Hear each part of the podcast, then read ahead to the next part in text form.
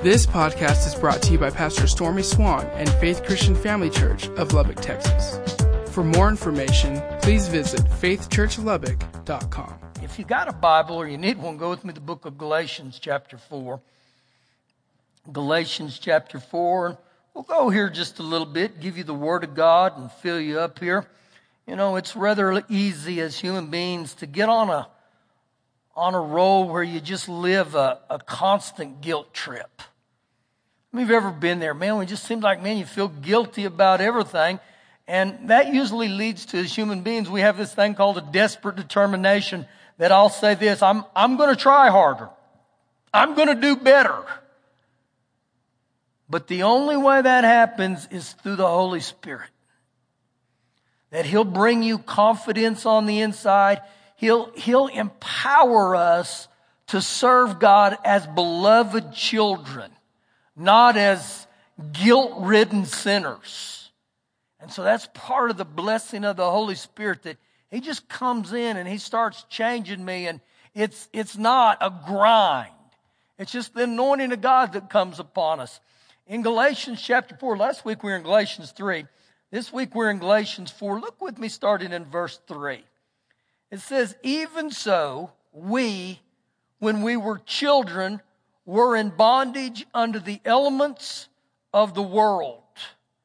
Now, when it talks about we were in bondage under the elements of the world, just all the, the sin and the principles of this world, that it literally puts us in bondage to those things. The only way that changes me is to get born again. My nature will never change until I get Jesus in my heart. And so, in saying that, the reason people sin is because that's what sinners do. That's their nature. How many of you remember growing up and when you, before you were born again, did any of you take classes to learn how to sin?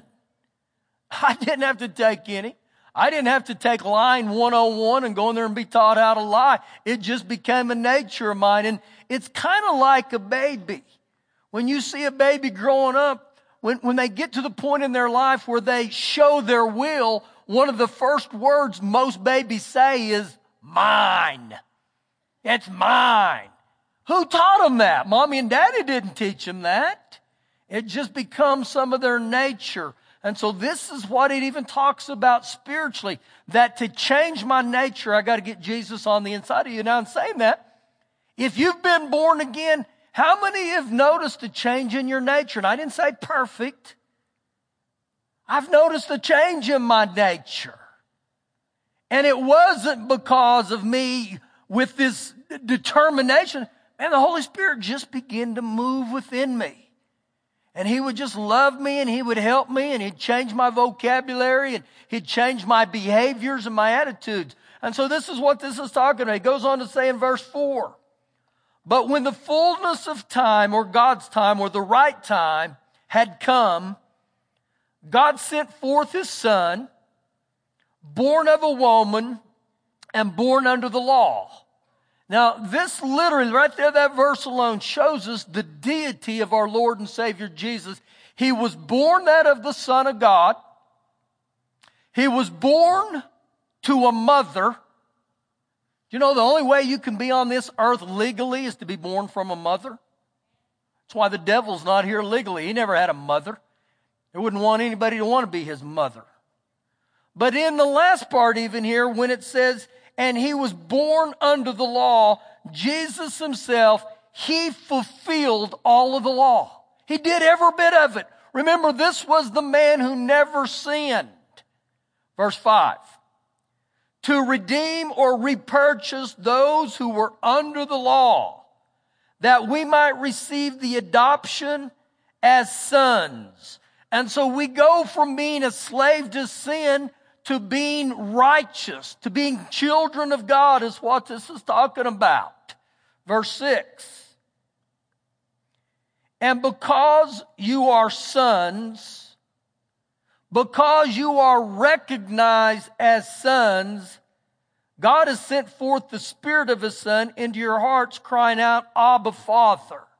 Now, when it says right there, and because you are sons.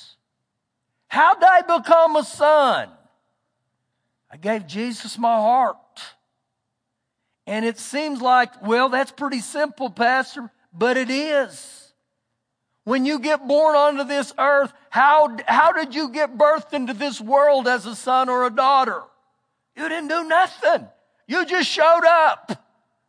Well, in two certain examples, that's how we are with God. When I give Jesus my heart, I have now become a son of God.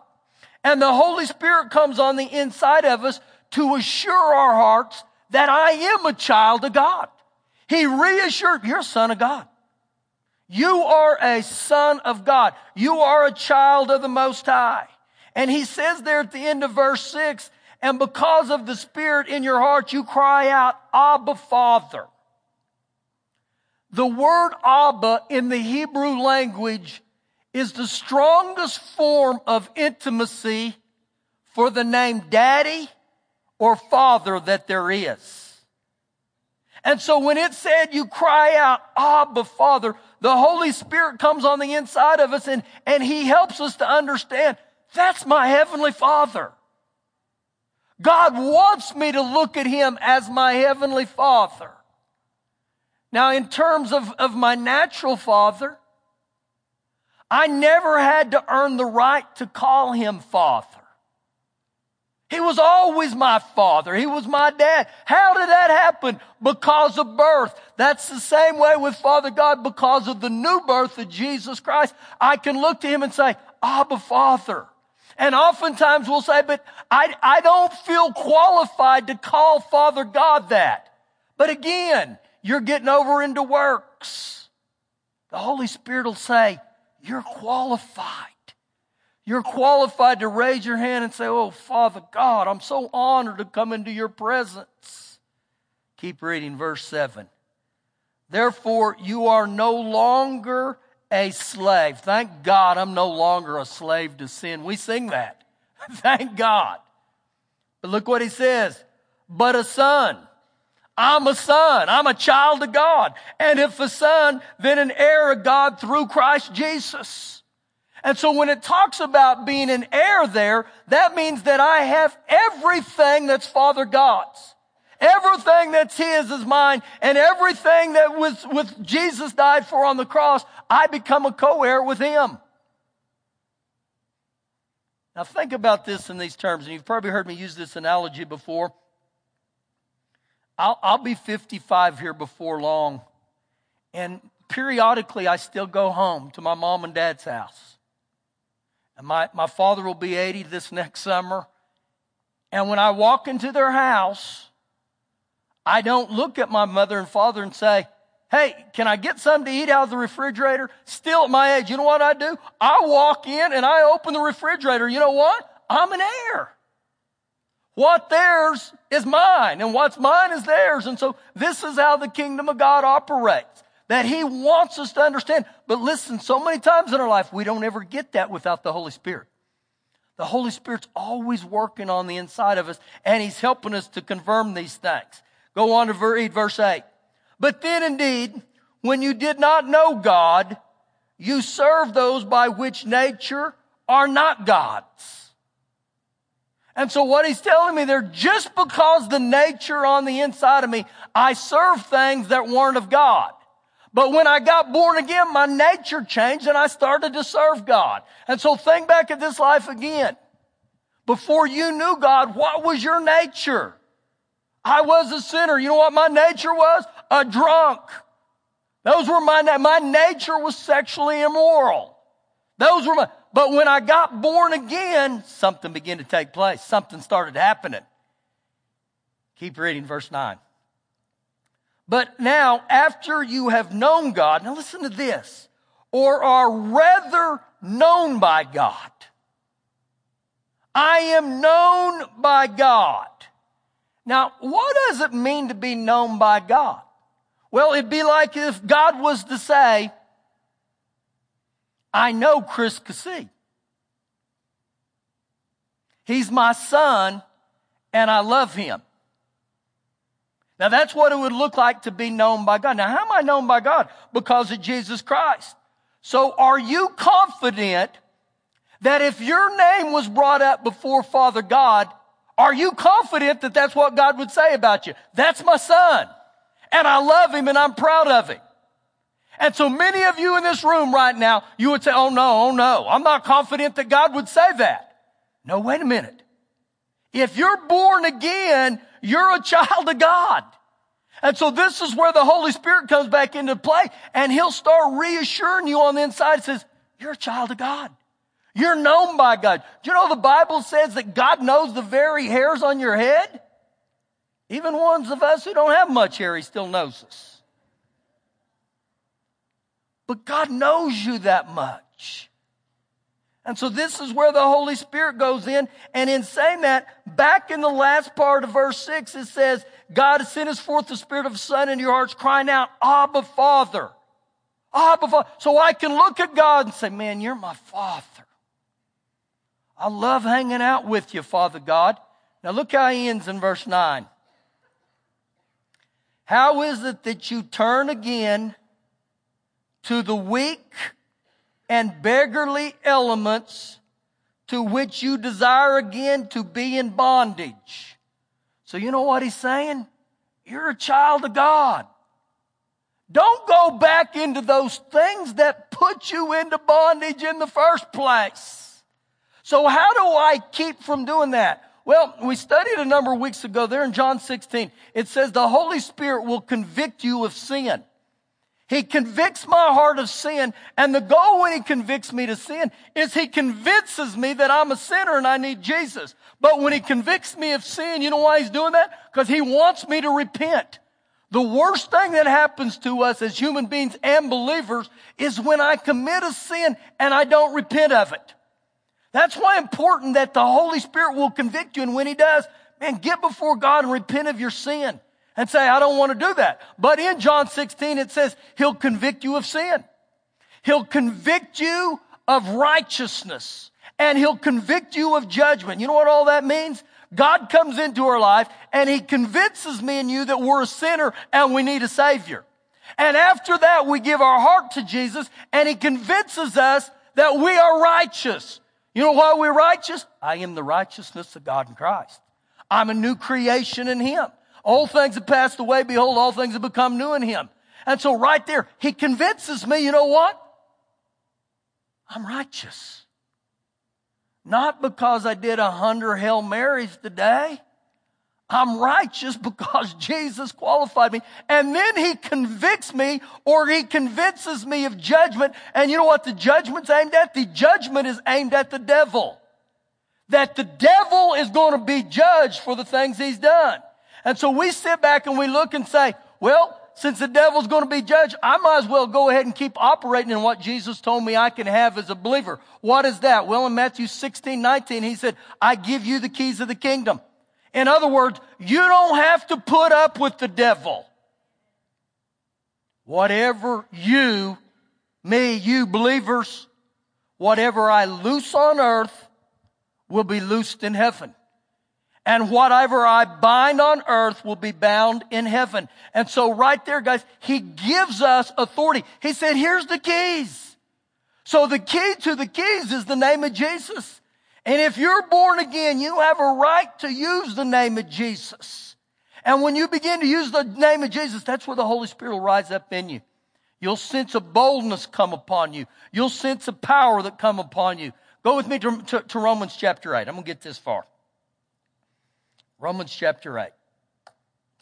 We may get there, I don't know. Romans chapter 8. Ooh, the Holy Spirit will start working in you. And He'll start bearing witness. He'll start moving in your life. You've just got to invite Him in. The key to any relationship, guys, is fellowship. The key to any relationship is intimacy. That's the key to it. It's spending time together. So we watch here, Romans chapter 8, verse 12.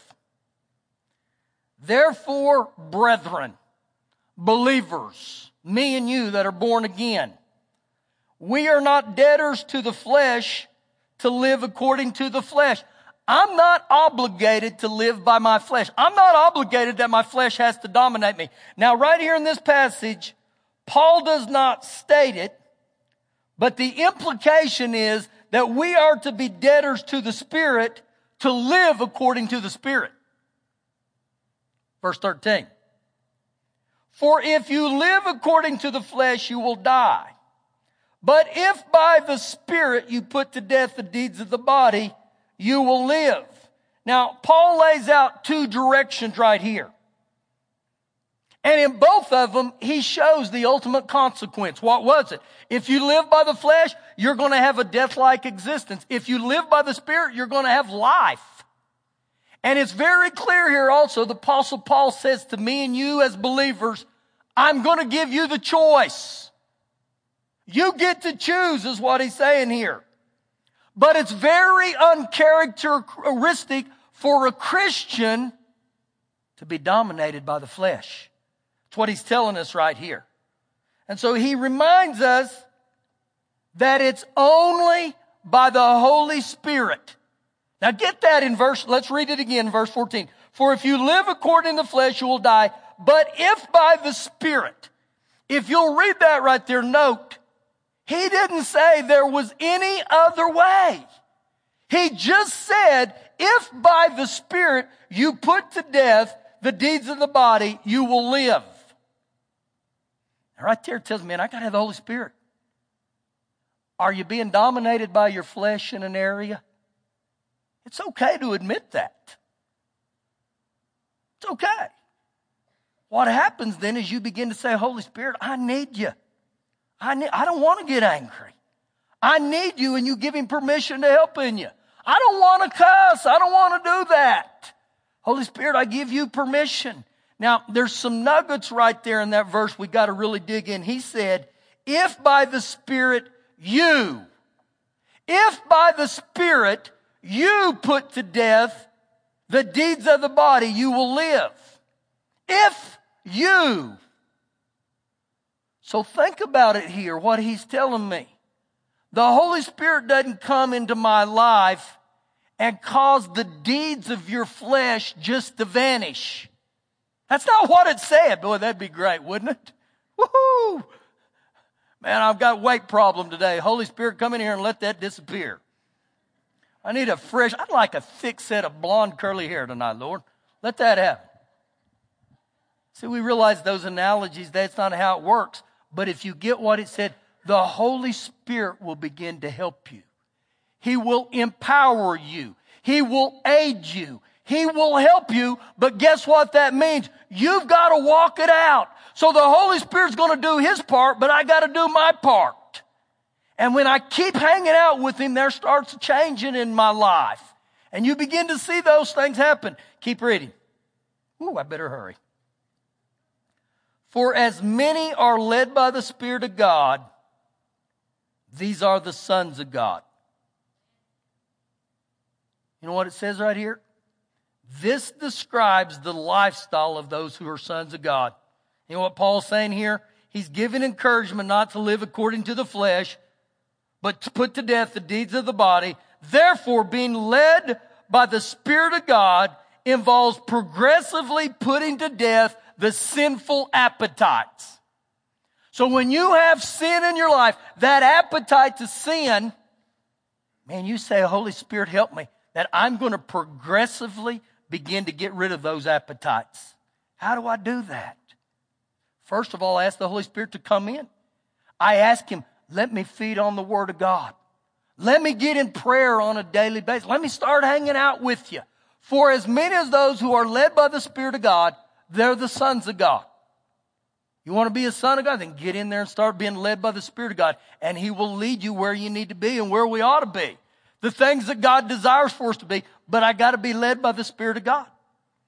And this stuff can go on and on when you hear this. And so you get the gist right here just through a couple verses. I really need the Holy Spirit. I really need Him to go to work in my life. And I can give you illustration after illustration about how the Holy Spirit began to work in my life. I just kept giving him permission and I still do it to this day. How does that look? You know, I'm not going to say every night, but I'm going to say the vast majority, and it is very close to every night. Before I ever go to bed, this is what I say when I'm getting in bed. Father God, I go to sleep tonight to your mercy and grace. I go to sleep to sweet and peaceful sleep because you promised me that in Psalms 127 too. Lord Jesus, I go to bed tonight and I come under the authority of your name and I come under your blood and your broken body. And Holy Spirit, I welcome you in my sleep tonight. When I wake up in the morning, I say, Good morning, Father God. I wake to your mercy and your grace. Good morning, Lord Jesus. I wake to your blood, your broken body. I come under your authority today. And oh, Holy Spirit, I wake to you and I ask you to fill me with your greatness today. Almost every day. You know why? And I'm not a superhero, okay, guys? I'm not telling you, look at me, look at me. But it's become a custom of mine in my heart because when I give them opportunities to move in my life, God moves. Thank you for listening today. For more information, please visit faithchurchlubbock.com.